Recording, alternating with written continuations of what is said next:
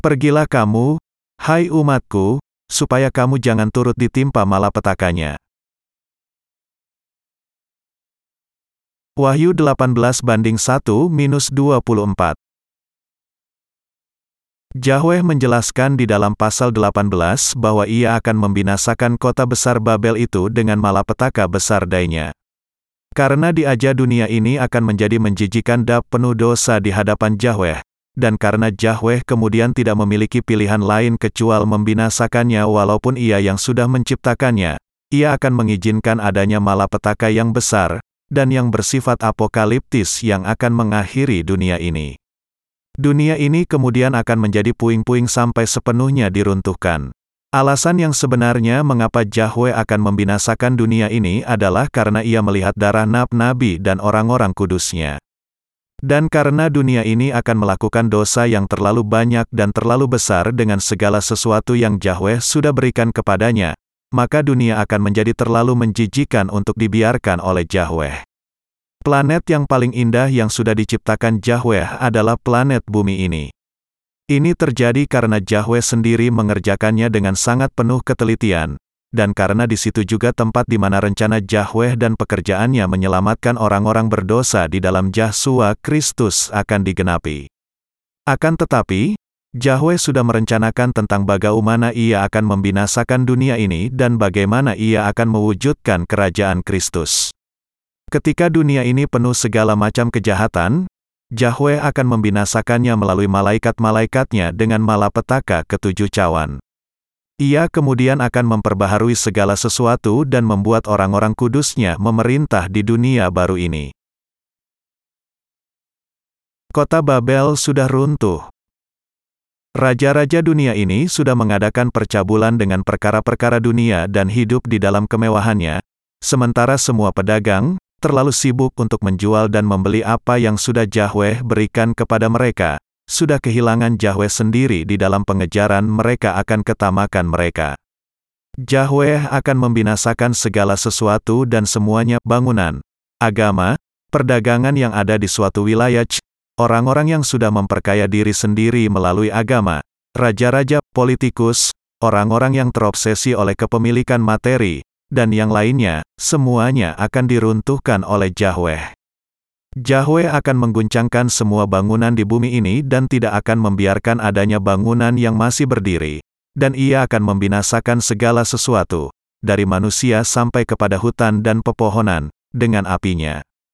Ketika segala sesuatu di dunia ini kemudian runtuh, manusia akan meratap dan menangis. Secara khusus, Yahweh akan memastikan untuk membinasakan mereka yang sudah memperkaya diri mereka sendiri melalui agama. Sangat penting bagi kita untuk mengenal sebelumnya dan percaya kepada kenyataan bahwa Yahweh kemudian akan membinasakan dunia yang indah ini yang sudah diciptakannya sendiri. Pada saat ini, Yahweh akan mengizinkan orang-orang kudus yang dilahirkan kembali yang sudah ambil bagian di dalam kebangkitan yang pertama di dalam Yesus Kristus untuk memerintah di dunia ini selama seribu tahun.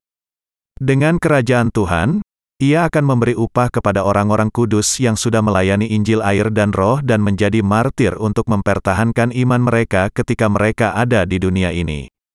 Yahweh akan memberikan kepada mereka kedaulatan atas lima kota, lima kota yang lainnya, dan dua kota yang lainnya serta membuat mereka memerintah selama seribu tahun.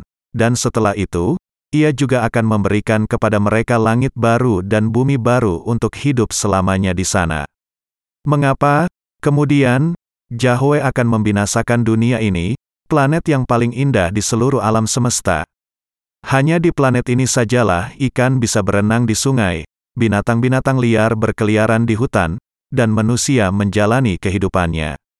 Tetapi karena Yahweh tidak lagi bisa membiarkan suatu dunia di mana dosa sudah begitu merajalela, ia akan membuat dunia ini menjadi puing-puing belaka dengan malapetaka darinya. Yahweh sudah memutuskan untuk membinasakan dunia ini. Semua manusia yang hidup di dunia ini, kecuali mereka yang sudah diselamatkan, akan dibinasakan oleh malapetaka ketujuh cawan. Karena semua orang-orang benar di akhir zaman sudah dijadikan martir, dianiaya dan ditindas oleh dunia ini, Yahweh akan meremukkan dunia itu sendiri sebagai balasan atas tindakan kejahatannya. Ketika saatnya tiba, para pemimpin agama dan para pedagang yang sudah memperjualbelikan jiwa manusia semuanya akan dibinasakan. Yahweh tidak hanya akan membunuh semua yang bertindak sebagai pemimpin agama tanpa dilahirkan kembali, tetapi ia akan juga melemparkan mereka, bersama dengan si jahat, ke dalam lautan api dan belerang. Yahweh pasti akan membinasakan dunia ini. Dengan demikian, kita harus menyadari dan percaya tanpa ragu bahwa dunia ini memang akan dibinasakan. Yahweh akan membunuh semua pedagang yang sudah membanggakan segala hal yang besar dan memperjualbelikan jiwa manusia di dalam agama mereka. Akan tetapi, meskipun malapetaka Yahweh sudah begitu dekat, manusia tetap tidak mau peduli di dalam kesombongan mereka. Coba saja perhatikan para pemimpin agama di dunia ini. Tidakkah mereka semua memiliki kesombongan, seolah-olah mereka sedang melakukan kebenaran di hadapan Yahweh. Apakah Yahweh akan sungguh-sungguh menerima orang-orang yang melakukan hal itu?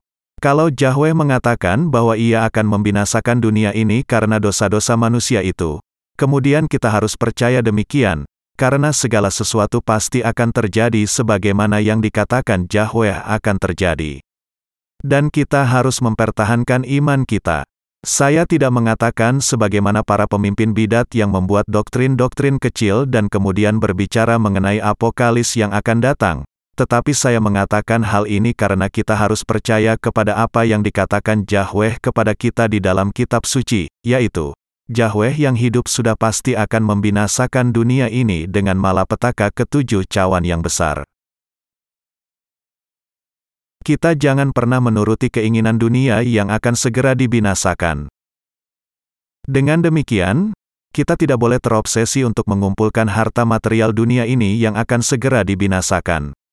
Kita harus puas dengan apa yang diberikan Yahweh kepada kita, dan menggunakan serta membaginya sesuai dengan yang dikehendaki Yahweh. Perkara-perkara dunia ini hanya dibutuhkan untuk melayani Yahweh. Kita harus hidup sebagai hamba yang setia yang mengelola apa yang Yahweh sudah berikan kepada kita untuk memberitakan Injil. Kita jangan sampai terbelit dengan perkara-perkara duniawi ini, karena kita percaya bahwa Yahweh akan membinasakan dunia ini. Kita jangan sampai membodohi diri kita sendiri dengan berpikir bahwa kekayaan dan nilai dunia ini akan bertahan sampai selamanya. Dengan mengetahui bahwa Yahweh akan meremukkan semua pemimpin agama dan pengikut-pengikut mereka juga, kita harus hidup dalam penantian akan hari kedatangan Tuhan kembali. Kalau tidak, kita akan akhirnya jatuh ke dunia ini, suatu dunia yang akan segera dibinasakan. Dengan demikian, agar tidak jatuh ke dalam dunia yang sedang menghadapi kebinasaannya sendiri, kita harus percaya bahwa planet bumi ini memang akan dibinasakan. Yahweh itu hidup pada saat ini juga, dan ketika saatnya tiba, ia akan menggenapi semua yang dikatakannya. Sementara adalah benar bahwa di antara orang-orang yang dilahirkan kembali ada yang imannya belum dewasa. Kita semua tetap harus percaya tanpa bimbang. Dan kita semua harus bangun sekali lagi. Kita jangan sampai kehilangan hati kepada dunia yang akan segera dibinasakan ini, tetapi justru menghidupi kehidupan kita dengan menempatkan iman kita yang tidak goyang dan tidak berubah kepada firman Yahweh. Hati kita mungkin kadangkala menjadi lemah, tetapi kita tetap harus hidup dengan iman yang kuat. Bahwa Yahweh akan melakukan semuanya itu kepada dunia ini adalah sangat indah bagi kita. Kalau Yahweh tidak membinasakan dunia ini dan membangun kerajaan Kristus yang baru di tempat ini, orang-orang benar akan sangat merasa kecewa. Inilah sebabnya rencana Yahweh sudah sangat indah, dan memberikan pengharapan kepada orang-orang kudus yang benar. Kalau orang yang tidak percaya bisa tetap ada di dalam kesombongannya dan hidup enak di dalam kebahagiaannya ketika di dunia ini dan bahkan sesudah itu masuk ke surga, akan menjadi tidak adil bagi kita sehingga Yahweh tidak akan membiarkan hal itu terjadi. Janji Yahweh, bahwa ia akan menghukum dan membinasakan semua yang menganiaya orang-orang benar, menyiksa mereka di dalam kehidupan mereka, dan menumpahkan darah orang-orang kudus, adalah sangat adil dan benar. Kalau tidak ada penghukuman Yahweh bagi orang-orang berdosa di dunia ini, tidakkah menjadi tidak adil bagi orang-orang benar yang sudah menghidupi kehidupan mereka bagi Tuhan di dalam ketekunan meskipun menghadapi berbagai macam masalah dan kesulitan? Karena itu sangat adil bahwa Yahweh akan menghukum dunia ini. Ketika dunia ini menjadi seperti dunia di masa Nuh, Yahweh sangat pasti akan menjungkir balikkan seluruh dunia dan membinasakannya. Karena kita percaya kepada Tuhan, kita tidak merasa iri hati kepada manusia dunia sama sekali. Karena Tuhan sudah mengatakan bahwa Ia akan menghukum dunia ini dan melemparkan iblis, antikristus dan pengikut-pengikutnya ke dalam api neraka, kita bisa bertekun dan menunggu. Dunia ini hanya tinggal beberapa saat saja sebelum dibinasakan, semuanya sesuai dengan nubuat yang ada di dalam firman Yahweh. Di seluruh bumi ini, kita sudah melihat banyak tanda-tanda betapa dekatnya lagi kedatangan malapetaka akhir zaman. Ketidaknormalan cuaca seperti fenomena El Nino dan penyakit-penyakit baru seperti penyakit sapi gila sudah menggoncang dunia zaman ini. Penyakit-penyakit yang tidak tersembuhkan di mana manusia tidak berdaya untuk menanganinya sudah menyelimuti dunia ini, sebagaimana dalam bentuk yang sangat besar, Bencana-bencana yang tidak terbayangkan sebelumnya seperti kelaparan besar dan gempa bumi yang begitu merusak sudah menimpa seluruh penjuru dunia ini. Ketika hal-hal itu terjadi, kita harus percaya bahwa Yahweh itu ada, dan menghidupi kehidupan kita dengan pemahaman bahwa Yahweh akan menghukum dan meruntuhkan semua orang yang sudah hidup hanya untuk hawa nafsu mereka mengumpulkan kekayaan mereka ketika ada di dunia ini. Dosa sudah merajalela di dunia zaman ini. Dunia ini begitu luar biasa di dalam kemewahannya. Manusia menjadi begitu sibuk untuk menikah, makan dan minum, dan membangun rumah mereka sampai tidak memperhatikan kebaikan dari kehidupan rohani mereka. Dunia zaman ini adalah dunia di mana seorang laki-laki melakukan dosa dengan laki-laki lainnya, dan tidak sedikit perempuan yang terbakar nafsu terhadap sesamanya. Roma pukul 1.27 Tidakkah dunia sekarang ini sama dengan masa Nuh? Anda mungkin tahu dengan baik kata Sodomi. Ketika Sodom dan Gomora dibinasakan, budaya mereka sangat sama dengan budaya sekarang di mana kita hidup ini. Dunia ini sudah menjadi begitu jahat dan penuh dosa, sampai kepada taraf di mana Yahweh akan menurunkan api untuk membakarnya menjadi debu, dan sudah menjadikan dunia ini sepenuhnya dikuasai oleh setan-setan. Nabi palsu akan dibunuh. Nabi palsu selalu berusaha untuk mencari kepemilikan materi dan mengumpulkan kekayaan secara tidak sah, bersembunyi di balik keadaan otonomi yang diberikan kepada lembaga keagamaan mereka. Kalau Anda percaya kepada Yesua, Anda akan menjadi kaya, hidup baik, dan sembuh dari penyakit. Anda harus menyadari bahwa di balik setiap dusta, tujuan yang tersembunyi berupa eksploitasi materi selalu ada.